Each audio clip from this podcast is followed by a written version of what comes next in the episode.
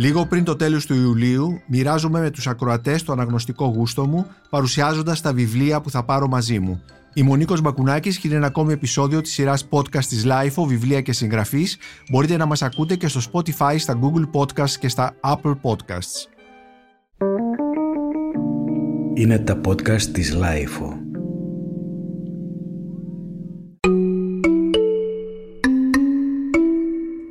Τζόρτζιο Μπασάνι, το μυθιστόρημα της Φεράρας, μετάφραση Γιώργος Κεντρωτής, εκδόσεις Gutenberg στη σειρά Orbis Litere.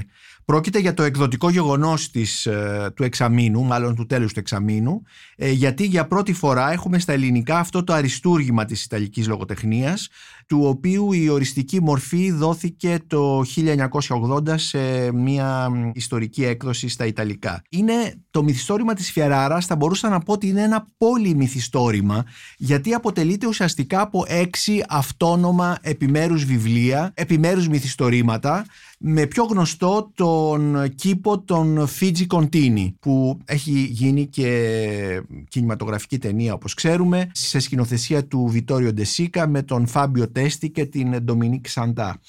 Τα άλλα αυτόνομα μυθιστορήματα θα λέγαμε, έργα αυτού του μυθιστορήματος της Φεράρας είναι το εντός των τυχών, τα χρυσά γυαλιά, το πίσω από την πόρτα, ο ερωδιός, η μυρωδιά του κομμένου χόρτου και βεβαίως ο κήπος των Φίτζι Κοντίνι που είναι ίσως και το πιο γνωστό γιατί είχε γίνει μια παγκόσμια επιτυχία όταν είχε εκδοθεί αυτόνομα το 1962 και στη συνέχεια με την ε, κινηματογραφική του μεταφορά. Το μυθιστόρημα αυτό, όπως ε, καταλαβαίνουμε από τον, ε, και από τον τίτλο, ε, έχει σαν κεντρικό ήρωά του μια πόλη, τη Φεράρα. Και βεβαίως τους κατοίκους της και την ιστορία της. Και όπως παρατηρεί ο μεταφραστής ε, Γιώργος Κεντρωτής που πρέπει να πω ότι η μετάφρασή του είναι εκπληκτική και αξίζει να την, ε, να την απολαύσουμε η Φεράρα είναι ένα είδος επίγειας κόλασης που δείχνει προς τα έξω ότι έχει χαρακτηριστικά παραδείσου. Την αποκαλεί μάλιστα πόλη, χωριό, γκέτο, όπου το φαίνεστε και το είναι αποκλείουν σχεδόν τελείως. Ο Μπασάνη ήταν ε, εβραϊκής, ε, Ιταλός Εβραίος, έζησε λοιπόν μέσα στην εβραϊκή κοινότητα της Φεράρας και στο γκέτο της Φεράρας και ουσιαστικά μέσα στο, στο έργο του και στο μυθιστόρημα του αυτό υπάρχει όλη η εβραϊκή συνθήκη. Αρκεί να θυμίσουμε ότι στο πιο γνωστό μυθιστόρημα από το μυθιστόρημα της Φεράρας, το πιο γνωστό μέρος από το μυθιστόρημα της Φεράρας που είναι ο κήπος των Φίντσι Κοντίνι, εδώ ο ήρωας που είναι ένας Εβραίος της Μεσαίας τάξης ουσιαστικά μπαίνει μέσα στον κύκλο των πλούσιων της Φεράρας, της οικογένειας των Φίντσι Κοντίνι και μέσα από αυτή τη σχέση παρουσιάζεται ένας ολόκληρος κόσμος που κινείται ιστορικά από την ε, άνοδο του Μουσολίνη μέχρι το τέλος του Δευτέρου Παγκοσμίου Πολέμου. Φυσικά υπάρχουν όλο το πλαίσιο, ο αντισημιτισμός, όλοι οι νόμοι που στο τέλος της κυριαρχίας Μουσολίνη ψηφίστηκαν ε, στην Ιταλία, ε, τα κινήματα, οι πόλεις, οι σχέσεις. Είναι λοιπόν ένα τεράστιο πανόραμα της Ιταλικής ζωής, το μυθιστόρημα της Φεράρας με κέντρο τη Φεράρα που για πρώτη φορά όπως είπα το έχουμε ολόκληρο στα ελληνικά και που για μένα είναι το εκδοτικό γεγονός. Τζόρτζιο Μπασάνι λοιπόν, το μυθιστόρημα της Φεράρας σε δύο τόμους, μετάφραση Γιώργος Κεντρωτής, εκδόσεις Gutenberg, σειρά Orbis Litere. Το δεύτερο βιβλίο που θα πάρω μαζί μου ανήκει στην ελληνική λογοτεχνία και είναι ένα παράξενο θα έλεγα μυθιστόρημα που ιδιαίτερα τους ε, εφήβους της δεκαετίας του 70 τους είχε στοιχειώσει μέσα από τις τότε λεγόμενες εφηβικές εκδόσεις των εκδόσεων Αστήρ Παπαδημητρίου. Είναι η νουβέλα Πέδρο Καζάς του Φώτη Κόντογλου. Μια νουβέλα που είχε εκδοθεί στις αρχές του 20ου αιώνα, γράφτηκε μεταξύ του 1918 και του 1920 και παρόλο που ο Κόντογλου είναι ένας συγγραφέας που μας έρχεται από τη Μικρά Ασία, το μυθιστόρημα αυτό δεν έχει, η νουβέλα αυτή δεν έχει τίποτα το ελληνικό. Είναι ένα λογοτεχνικό έργο που εντάσσεται, θα λέγαμε, αμέσως στην ε, ευρωπαϊκή παράδοση και που ανοίγει καινούριους δρόμους. Και όπως έλεγαν τότε οι σύγχρονοι του Κόντογλου, πλάτενε τη λογοτεχνία, άνοιγε μια πόρτα στην ανοιχτή θάλασσα. Αυτή η νουβέλα που όπως είπαμε γράφτηκε μεταξύ του 18 και του 20, 1918 και του 1920, δηλαδή περισσότερο από έναν αιώνα, μπορεί να τη δούμε σαν ένα ισοδύναμο του Ροβινσόνα Κρούσου ή του νησιού των θησαυρών. Ο ήρωας είναι ένας Ισπανός κουρσάρος, ο Πέδρο Καζάς, που έδρασε στον Ατλαντικό ωκεανό αλλά και στον Ινδικό στο τέλος του 15ου αιώνα και στις αρχές του 16ου, τρομοκρατώντας τους ανταγωνιστές του Πορτογάλους, ήταν γιος ενός εγκληματία και κακούργου και είχε αποκτήσει πιο μαύρη φήμη και από τον πατέρα του. Αλλά η γοητεία της νουβέλας, γιατί κάτι σαν ε, μια μεταφυσική έλξη, δεν είναι η δράση του κουρσάρου, τα ρεσάλτα και όλα αυτά τα πράγματα που τα ξέρουμε από τα πειρατικά μυθιστορήματα, είναι ότι ο Πέδρο Καζάς είχε ζήσει 300 χρόνια και εμφανίστηκε τελικά από τον ε, Άδη, ας πούμε, για να συμβιώσει επεισοδιακά σαν ένας άλλος Παρασκευάς σε ένα ερημονήσι του ωκεανού με τον αφηγητή της ιστορίας, τον Βάκα Γκάβρο, κάπου στα μέσα του 19ου αιώνα. Εδώ πρέπει να πούμε ότι ο, ο Φώτης Κόντογλου κάνει κάτι πάρα πολύ πρωτοποριακό. Σήμερα το ξέρουμε επειδή χρησιμοποιήθηκε πολύ σαν ένα τέχνασμα του, του μεταμοντερνισμού. Επινοεί ουσιαστικά ότι ανακαλύπτει, μάλλον ότι ανακαλύπτει ένα χειρόγραφο κάπου στο πόρτο της Πορτογαλίας και αυτό είναι το χειρόγραφο του Βάκα Γκάβρο όπου περιλαμβάνεται η ιστορία του Ισπανού πειρατή. Είναι λοιπόν ένα τρομερά γοητευτικό βιβλίο, το Πέδρο Καζάς που αξίζει να το ξαναδιαβάσουμε τώρα που επανεκδίδεται από τις εκδόσεις Μεταίχμιο σε, με προλογικό σημείωμα του εκδοτικό σημείωμα του Σταύρου Ζουμπουλάκη και εγκαινιάζει κατά κάποιον τρόπο μια σειρά, μια εκδοτική σειρά με έργα του Φώτη Κόντογλου λόγω της επετείου των 100 χρόνων από την μικρασιατική ε, καταστροφή αλλά κυρίως της επαιτίου των 100 χρόνων της εγκατάστασης του Φόντι Κόντογλου στην Αθήνα. Ήδη στη σειρά αυτή εκτός από τον Πέδρο Καζάς έχει εκδοθεί το, το περίφημο βιβλίο «Τα Ιβαλή η πατρίδα μου» αλλά και η συλλογή Βασάντα. Βασάντα είναι μια λέξη από τα σανσκριτικά που σημαίνει άνοιξη, που είναι μια σειρά διηγημάτων πολύ παράδοξων και πολύ τολμηρών για την εποχή. Πέδρο Καζάς λοιπόν, η νουβέλα του Φώτη Κόντογλου, απόλυτα μοντέρνα, απόλυτα διεθνής, θα λέγαμε χωρίς εθνικά χαρακτηριστικά, εκτός βέβαια από τη γλώσσα που είναι καταπληκτική, την ελληνική γλώσσα που είναι καταπληκτική, Πέδρο Καζάς, Φώτη Κόντογλου. Ένα ακόμη ελληνικό μυθιστόρημα, Εμμανουήλ και Κατερίνη, τα παραμύθια που δεν είναι παραμύθια, της Ρέας Γαλανάκη. Η Ρέα Γαλανάκη, η κορυφαία Ελληνίδα συγγραφέας, αναζητά εδώ μυθιστορηματικά τους γονείς της, τον Εμμανουήλ Γαλανάκη και την Εκατερίνη Παπαματθεάκη, γιατρούς στο Ηράκλειο της Κρήτης. Τους ψάχνει μέσα στο χρόνο και μέσα στη μικροϊστορία, πριν παντρευτούν, πριν την γεννήσουν, πριν συγκρουστεί μαζί τους, πριν συμφιλειωθούν. Τους αμφισβητεί, τους επινοεί, Άλλωστε είπαμε ότι πρόκειται για μυθιστόρημα, τους κατανοεί, τους σαρκάζει, τους συγχωρεί. Και στο φόντο υπάρχει η μεγάλη ιστορία και η πλατεία γεωγραφία. Κάπου μέσα στο βιβλίο διαβάζουμε τη φράση ότι ο βαθύς πυρήνας του δράματος είναι η οικογένεια και πραγματικά εδώ η Ερέα Γαλανάκη δημιουργεί ένα δράμα γύρω από την οικογένειά της και το μυθιστόρημά της αποτελείται μπορούμε να πούμε από την αναζήτηση σε τρία κεφάλαια της οικογένειας του πατέρα της, του Εμμανουήλ Γαλανάκη, μια οικογένεια που ξεκινάει από το ορεινό Λασίθι στην περιοχή που καλλιεργείται η πατάτα, στη συνέχεια κατεβαίνει από το ορεινό Λασίθι στο παιδινό Λασίθι και κινείται κατά κάποιο τρόπο από τη γεωργία της πατάτας στη γεωργία της ελιάς και στη συνέχεια από την ε, γεωργία μεταφέρεται, μετατοπίζεται στα γράμματα και έτσι έχουμε τον γιατρό Γαλανάκη που είναι ο πατέρας της συγγραφέως. Ε, από την άλλη πλευρά παρακολουθούμε την οικογένεια της ε, μητέρας της, της ε, Εκατερίνης Παπαματθεάκη, οικογένεια περισσότερο αστική, αλλά και αυτή με μια καταγωγή από το Λασίθι. Εδώ η κυρίαρχη μορφή σε αυτή την οικογένεια είναι η γιαγιά της Ρέας Γαλανάκη, η Μαριγό, μια γυναίκα αμόρφωτη που όμως στη ζωή της είχε κάνει τρία μεγάλα ταξίδια.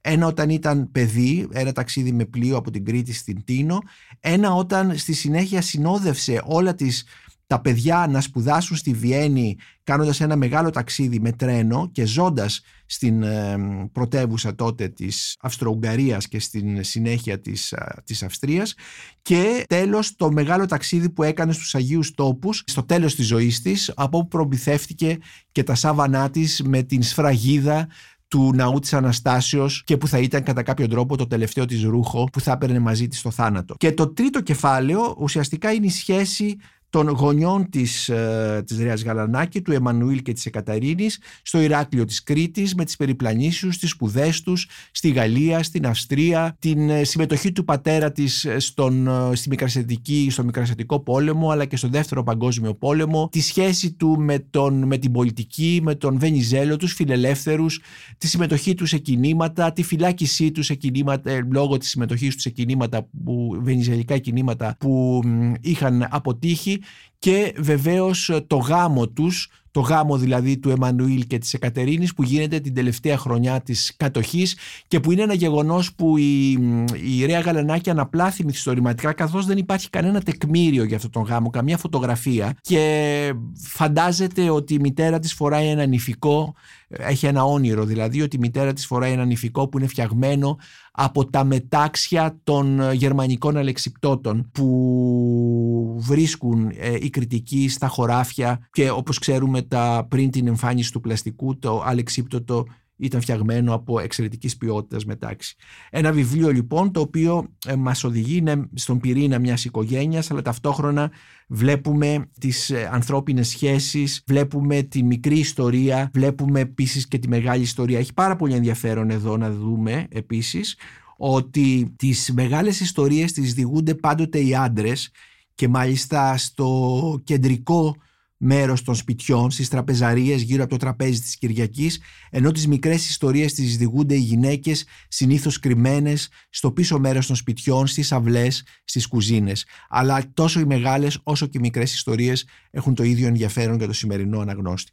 Εμμανουήλ και Κατερίνη, τα παραμύθια που δεν είναι περαμύθια, της Ρέας Γαλανάκη, στις εκδόσεις Καστανιώτη. Ένα ακόμη μυθιστόρημα από την ελληνική λογοτεχνία, Νέα Σελήνη, ημέρα πρώτη, του Θανάση Βαλτινού, εκδόσεις του βιβλιοπολίου της Εστίας. Είναι καταπληκτικό πως αυτός ο συγγραφέας, ο οποίος είναι 90 ετών, μπορεί και ανανεώνει μπορούμε να, να, μπορούμε να πούμε τη γραφή του και το ενδιαφέρον μας για την ελληνική λογοτεχνία, πώς μπορεί αυτός ο συγγραφέας να είναι τόσο μοντέρνος σε αυτή την ηλικία. Στο μυθιστόρημα εδώ βρισκόμαστε στο 1948, είναι χειμώνα στην Τρίπολη και μια παράξενη πυραμίδα έχει σχηματιστεί στην κεντρική πλατεία της πόλης.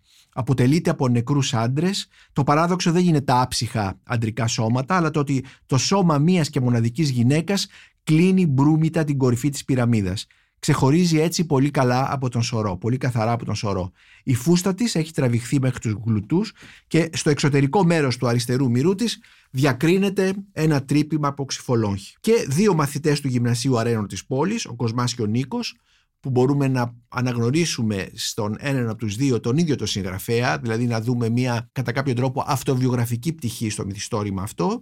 Αυτοί λοιπόν οι δύο μαθητές παρακολουθούν τη σκηνή και ακούνε από γύρω τους τις εκδοχές για το συμβάν. Άλλοι λένε ότι λοκατζίδες τους εξόντωσαν, ήταν ένα μικρό τμήμα ανταρτών αυτοί, σε μια νυχτερινή ενέδρα και άλλοι ότι ήταν εχμάλωτοι και κάποιος προσπάθησε να το σκάσει και τους εκτέλεσαν όλους. Αλλά το θέμα της, ε, του μυθιστορήματος δεν είναι τόσο η βία, είναι η βία, υπάρχει η βία της εποχής του εμφυλίου πολέμου είναι ότι αυτά τα δύο έφηβα, έφηβα αγόρια, οι μαθητές δηλαδή ο Κοσμάς και ο Νίκος, οι μαθητές του Γυμνασίου Αρένο της πόλης βλέπουν τη σκηνή αυτή και κυρίως αυτό που βλέπουν δεν είναι τόσο τα πτώματα, ο θάνατος κτλ.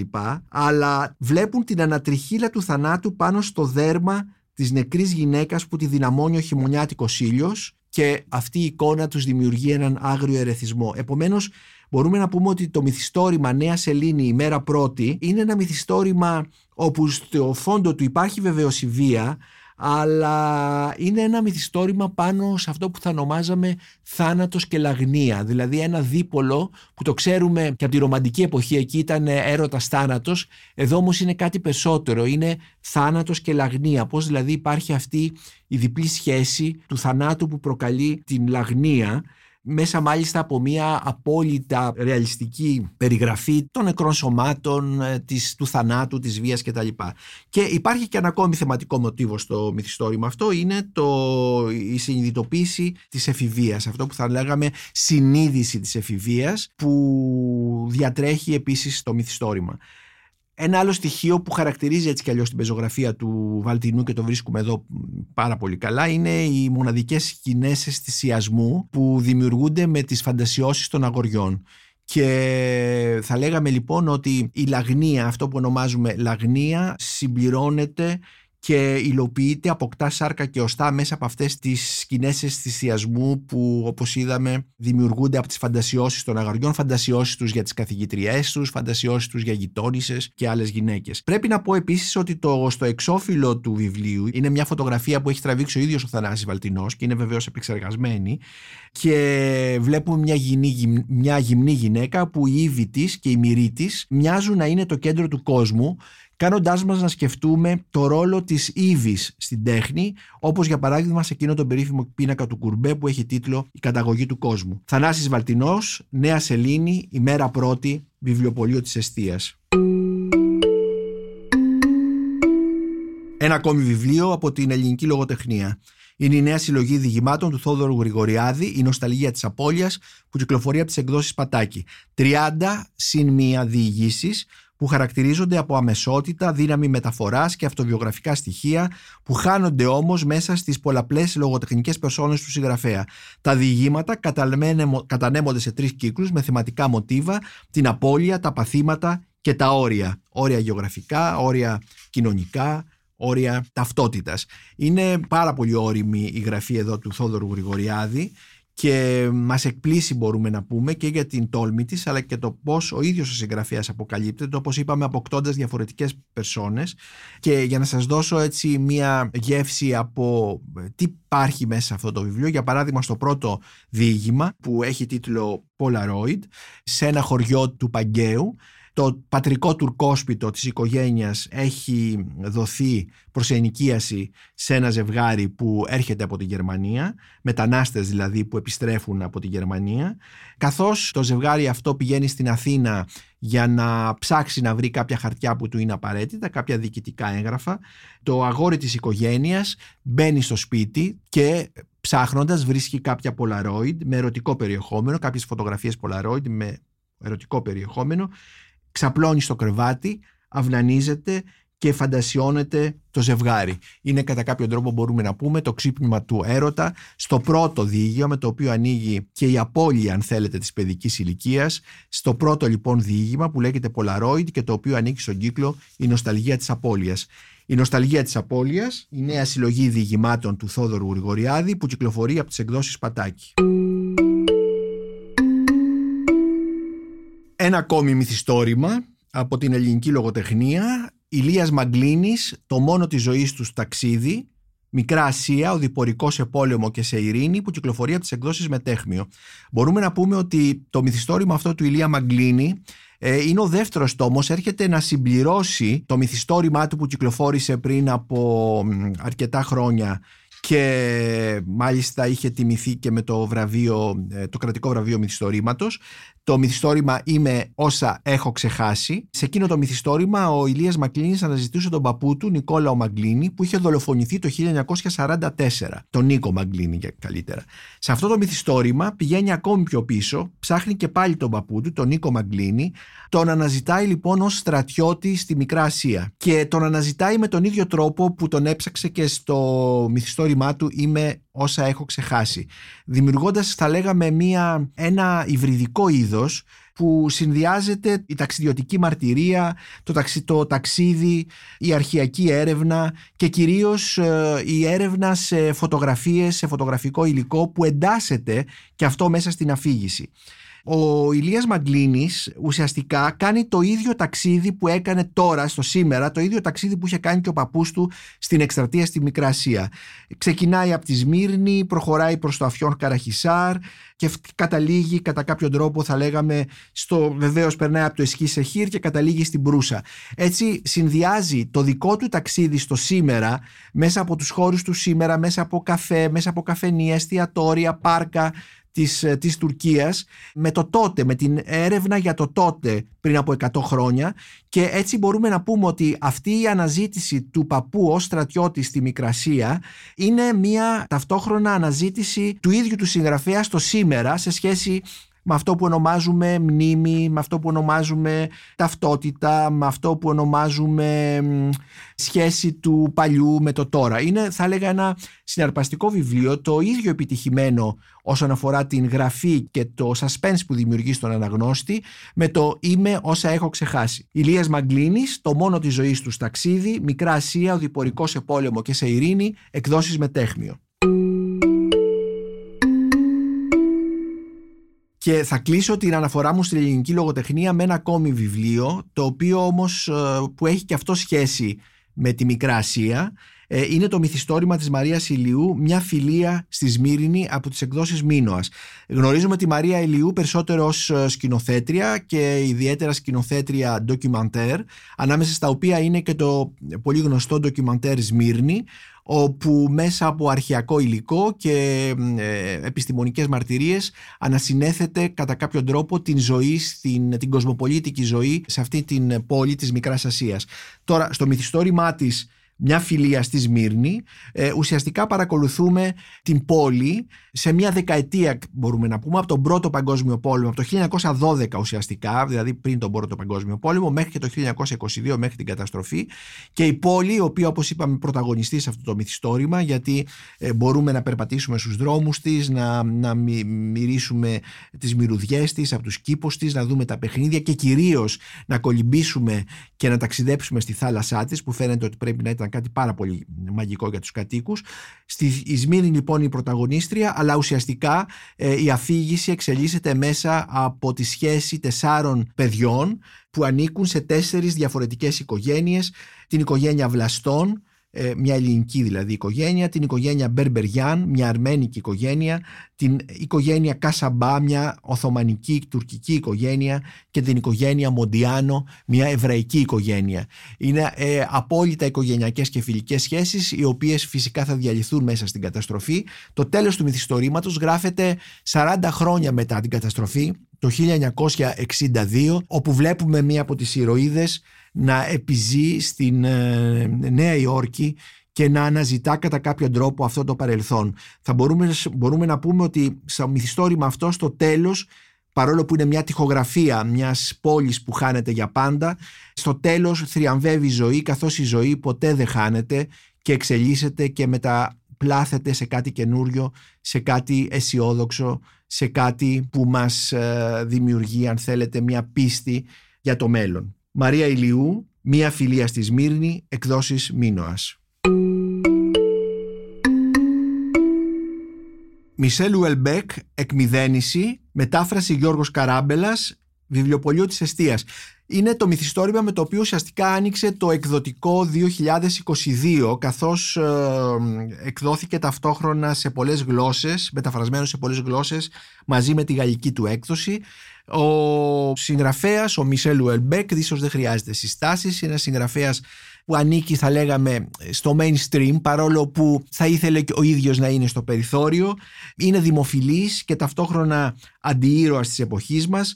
Κλειστός, αγοραφοβικός, εξαρτημένος από τα τσιγάρα του, κομφορμιστής ε, από μία άποψη, ο συγγραφέας που όμως έχει καταφέρει να κάνει αναγνωρίσιμη τη σύγχρονη γαλλική λογοτεχνία. Μερικοί τον θεωρούν προφήτη, πολλοί τον μισούν, χιλιάδες όλο τον κόσμο τον λατρεύουν, άλλοι, αλλά όλοι τον διαβάζουν. Και το μυθιστόρημά του, όπως η εκμυδένιση αλλά και τα προηγούμενα μυθιστορήματά του δεν είναι μόνο ίντριγκα, είναι και ιδέες που μας προσφέρουν ερμηνευτικά κλειδιά για την εποχή μας.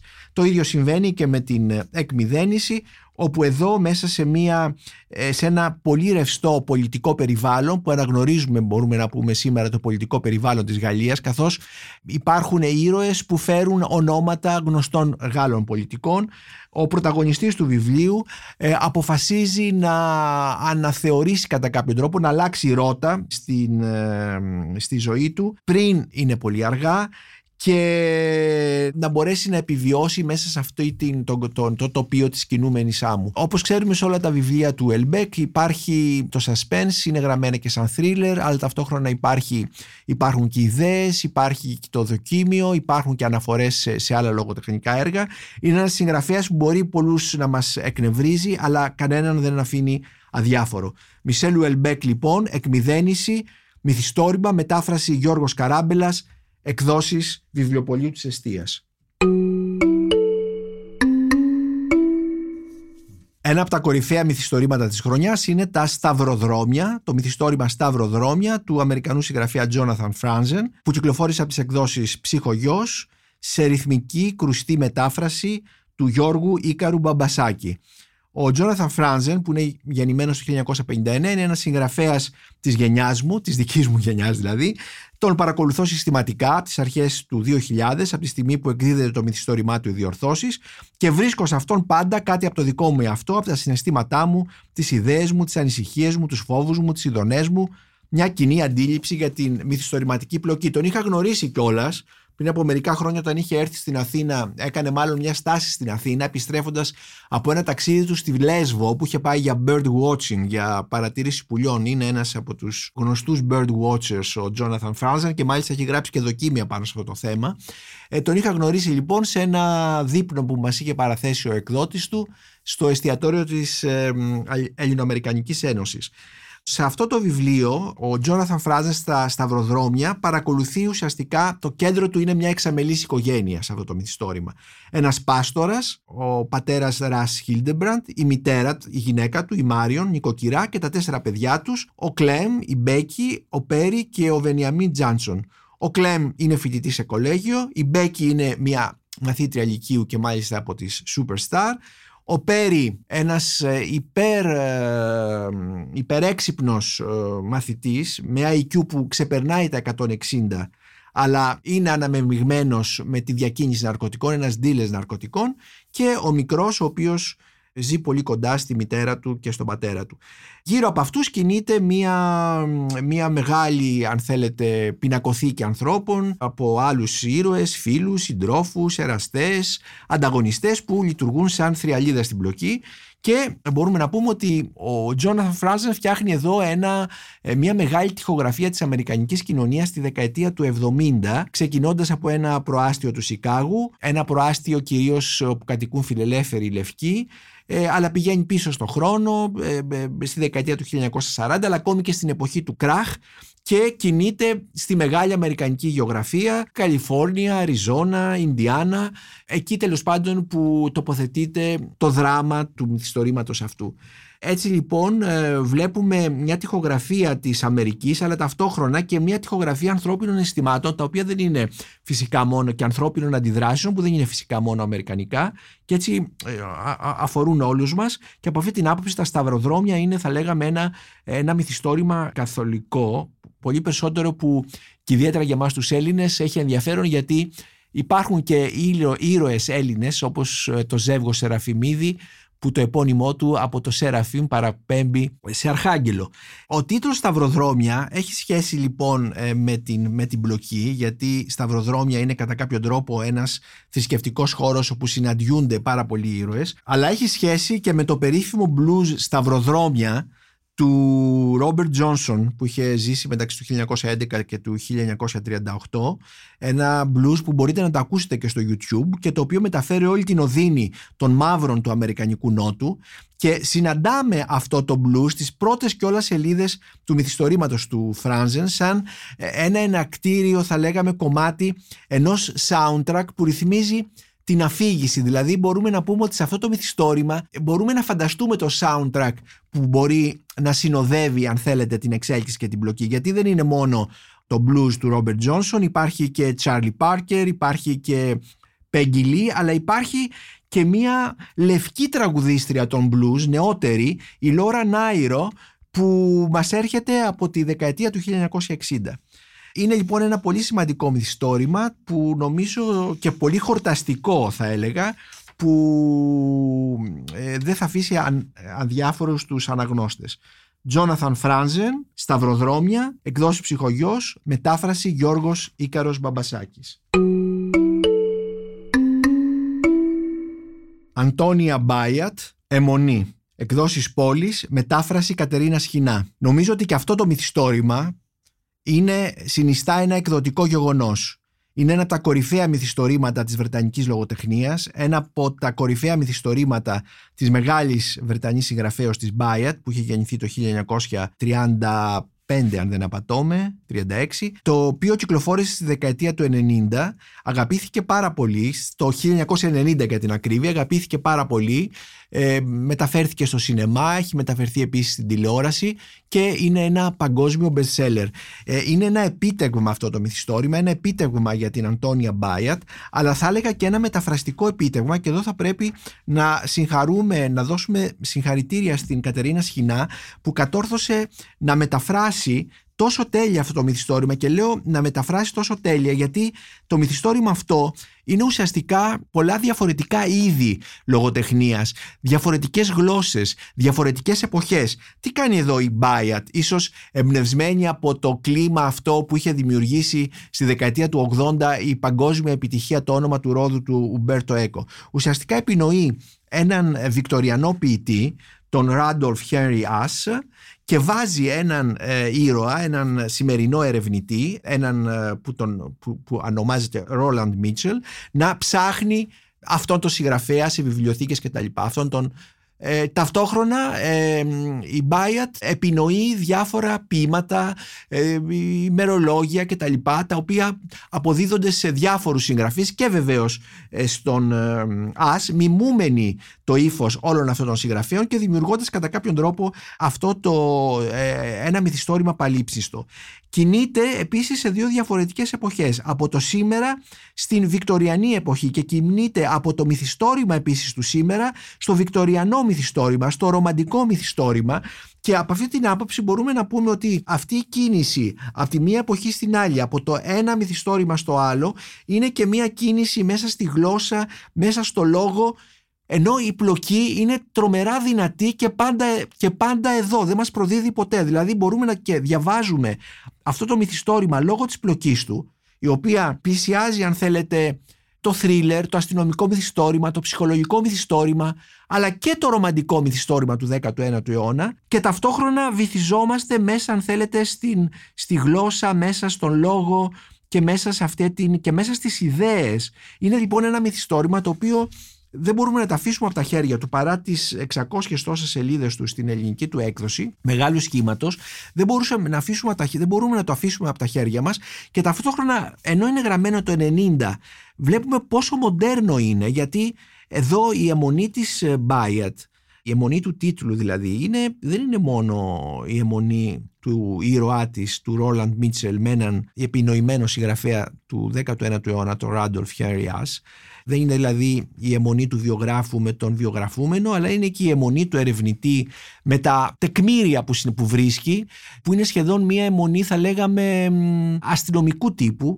Είναι επίσης η αιμονή με το, με το, με το αντικείμενο του πόθου μας, δηλαδή είναι ερωτική αιμονή, αλλά ταυτόχρονα είναι και η αιμονή με τη γλώσσα, με το λόγο κτλ. Όπως είπα. Ταυτόχρονα μέσα στο, στο, στο βιβλίο βλέπουμε πράγματα που μέσα στο μυθιστόρημα αυτό βλέπουμε πράγματα που είναι επίκαιρα σήμερα. Όλα τα θέματα του φεμινισμού, του gender, της ταυτότητας, των ευνουχισμένων επιθυμιών και πώς ε, ε, τελικά αυτές μπορούν να, να απελευθερωθούν.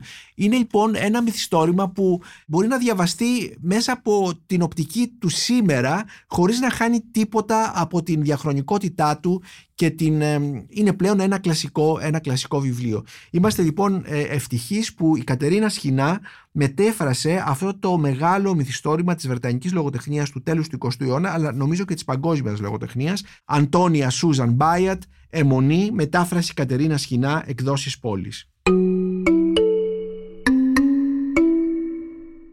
Λένε ότι οι βιογραφίες είναι τα μυθιστορήματα του καιρού μας. Θα συμφωνήσω, είμαι φανατικός αναγνώστης βιογραφιών, πολύ περισσότερο αν είναι βιογραφίες οι οποίες έχουν αφηγηματικότητα. Μια τέτοια βιογραφία έγραψε η Άρτεμι Λεοντή για την Εύα Πάλμερ Σικελιανού.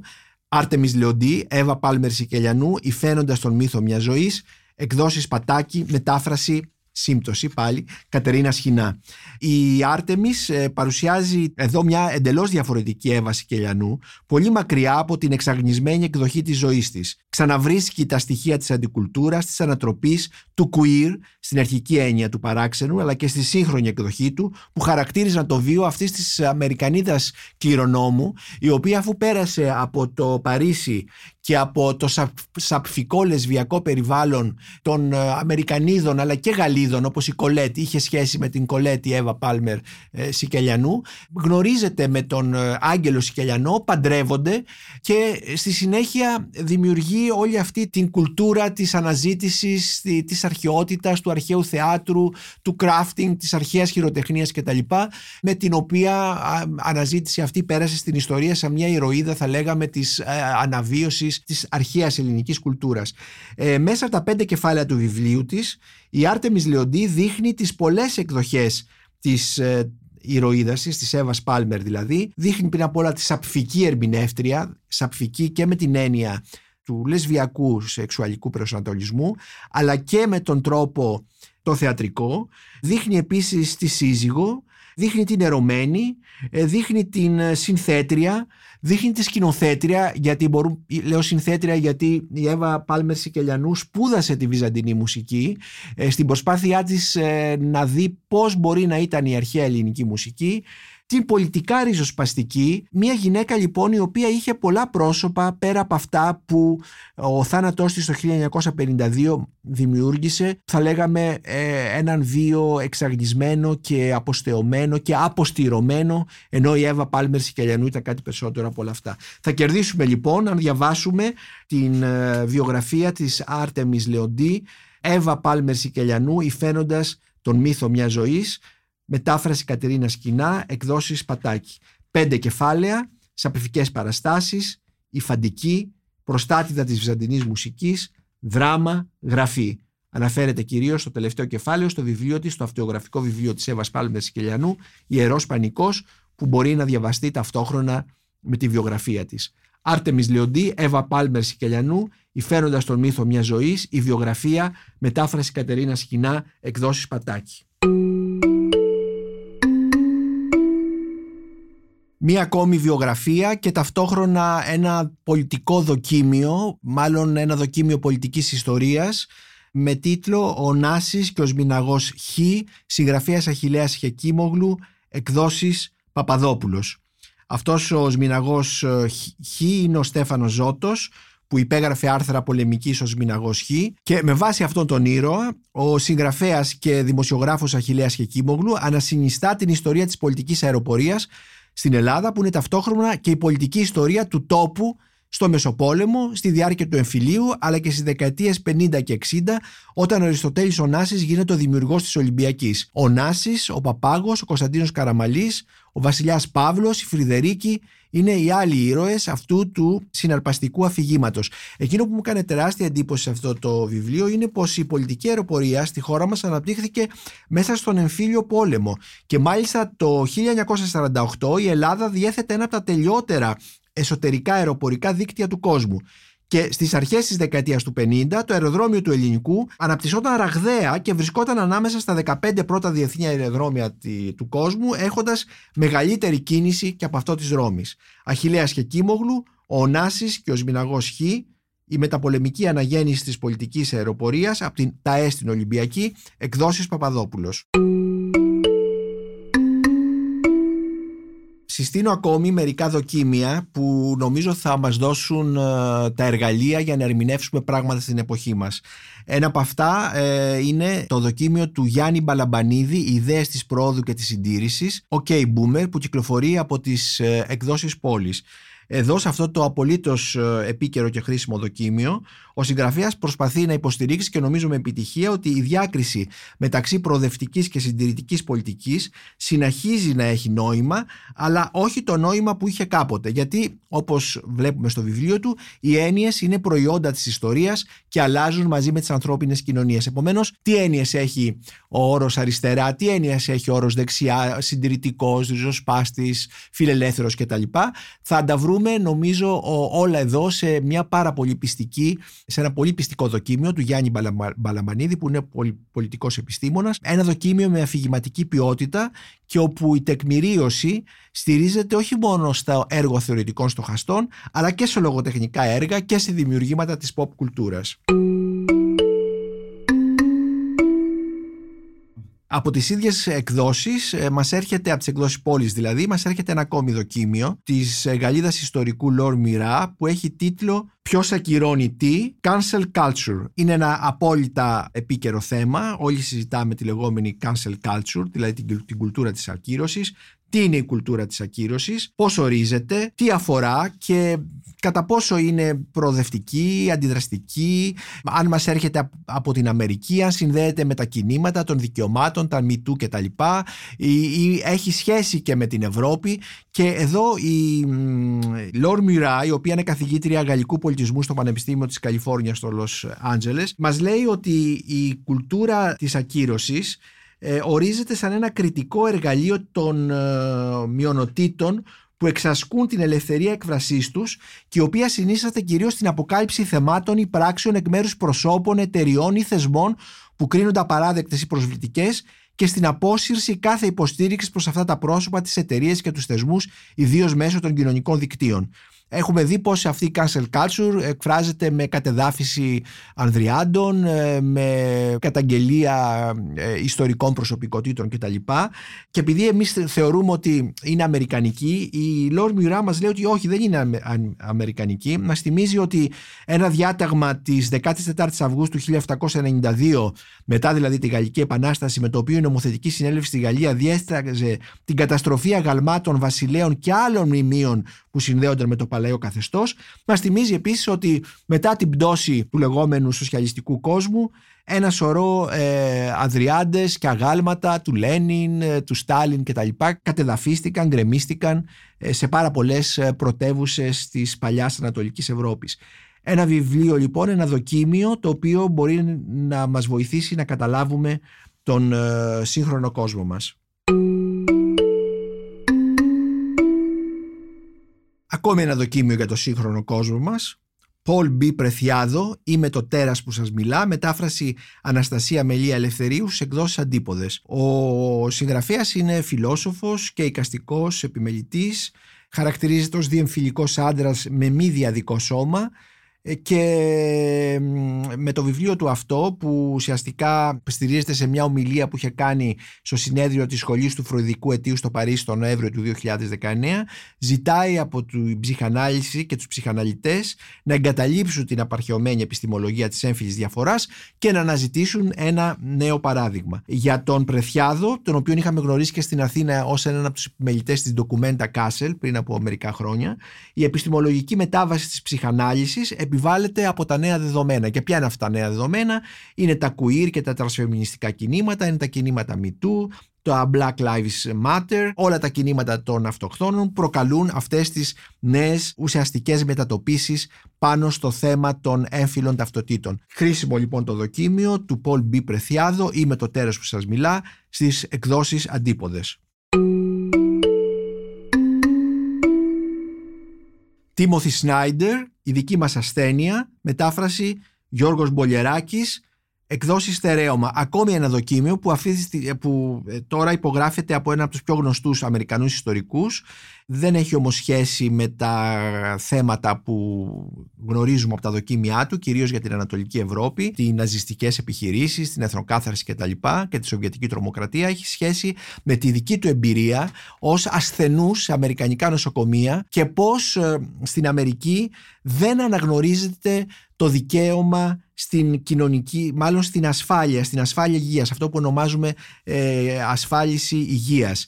Και ε, ο Τίμωθη Σνάιντερ μας κάνει να ρωτηθούμε πώς αυτή την κοινωνία των δικαιωμάτων και του δικαιωματισμού δεν αναγνωρίζεται το στοιχειώδες δικαίωμα από το οποίο εξαρτώνται όλα τα άλλα δικαιώματα που είναι το δικαίωμα στη ζωή, το δικαίωμα στην περίθαλψη και στην ασφάλεια.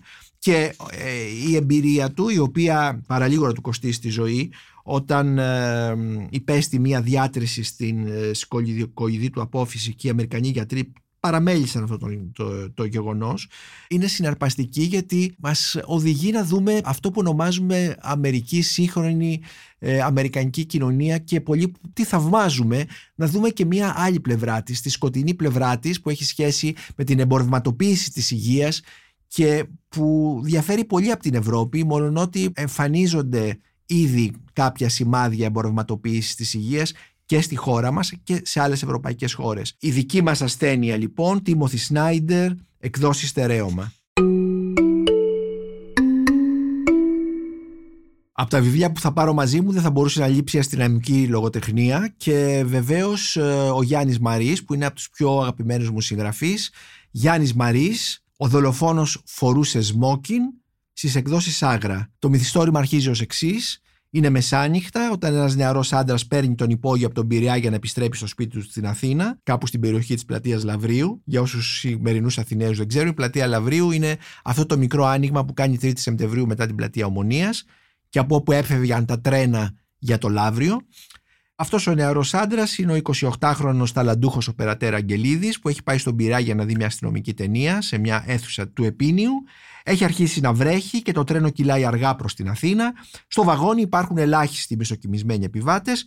Ο Αγγελίδης, μισοκιμισμένος κι αυτός, κοιτάζει μηχανικά από το παράθυρο τις εικόνες της πόλης και λίγο πριν από το σταθμό του Θησίου, τα φώτα του τρένου φωτίζουν ένα κάθετο προς τις γραμμές δρόμο και μέσα στα ελάχιστα δευτερόλεπτα που κράτησε το φως βλέπει μια συγκλονιστική σκηνή. Ένα αυτοκίνητο σταματάει, η πόρτα του ανοίγει και ένα γυναικείο σώμα κυλάει στο χωμάτινο δρόμο. Ο οδηγός φορούσε σμόκιν. Από αυτό ξεκινάει μια καταπληκτική πλοκή για περισσότερες από 400 σελίδες.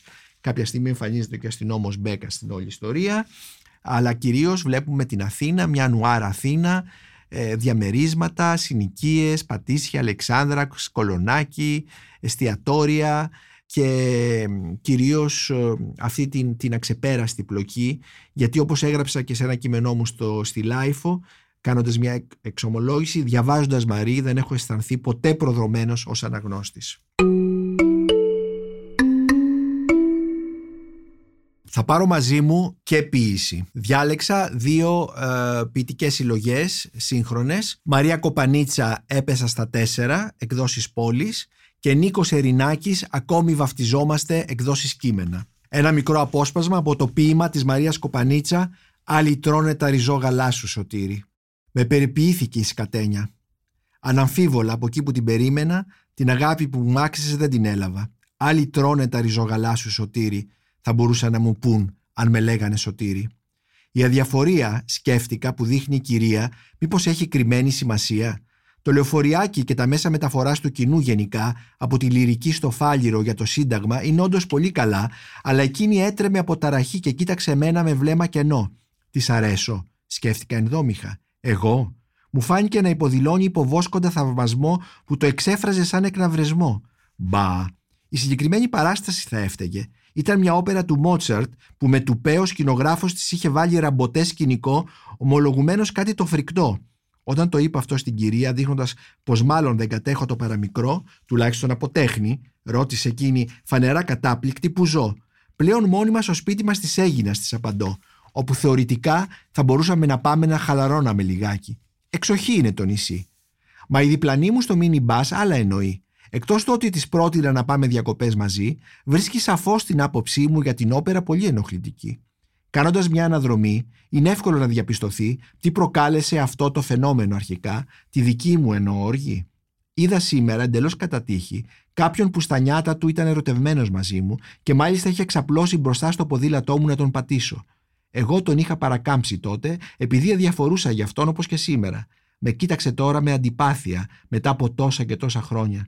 Θα μου πεις έρωτες και τέτοια. Αλλά όχι, δεν ήταν έτσι για μένα. Ήταν ψυχιατρία και σεξ με τον σπυράκια. Και εγώ χέστηκα. Και τότε και τώρα. Αποτέλεσμα είναι ένα μπερδεμένο μουρμουριτό. Τα κατανόητα λόγια μου. Ήχοι που δεν ακούγονται ευκρινώς. Μαρία Κοπανίτσα έπασε στα τέσσερα εκδόσεις πόλης. Νίκος Ερινάκης, ακόμη βαφτιζόμαστε. Εκδόσεις κείμενα. Διαβάζω. Αυτό υποτίθεται θα ήταν το μέλλον. Θαυμάσιες γωνίες σε ανθυρή διάλυση. Ανεπιθύμητες απικίες. Τα παιδιά βρίσκονται ακόμη κάτω στον κάμπο, διψούν για αίμα και πάλι. Λένε πως ο μέσα ξένος νικάει. Αυτό υποτίθεται θα ήταν το μέλλον. Οριακές στιγμές μέσα σε μια πόλη που μας ονοματίζει αλλά δεν μας θυμίζει. Η πίστη όμως επιμένει. Αναρώνει σαν δίψα. Δεν έχει πια σημασία το πέρα από εδώ. Οι μάχες που σημαίνουν κάτι θα λάβουν χώρα εντός. Η λύτρωση έρχεται, κάποτε απρόσμενη. Τέλος, θα ήθελα να συστήσω ένα πρωτοεμφανιζόμενο συγγραφέα, τον Νίκο Κουρμουλή και τη συλλογή του Άπνια στις εκδόσεις κείμενα. Είναι μια συλλογή οχτώ διηγημάτων με ήρωες, με εισάριθμους ήρωες, έναν ταμεία, μάλλον μία ταμεία, σολίστ, σεκιουριτά, πολιτευτή, ρακοσυλέκτη, hacker, διαχειριστή, manager, με θέμα την ε, αναζήτηση του εαυτού και την ταυτότητα, αλλά με συναρπαστική πλοκή, γιατί μέσα από αυτό το τόσο δύσκολο θέμα, ο Νίκος Κουρμουλής κατορθώνει να δημιουργήσει ιστορίες που έχουν suspense, ας το πούμε αυτό. Θα μπορούσα να πω επίσης ότι αυτά τα οχτώ διηγήματα ταιριάζει το ένα με το άλλο. Έτσι θα μπορούσαμε να το διαβάσουμε και αυτό το βιβλίο σαν ένα μυθιστόρημα σε οχτώ μέρη.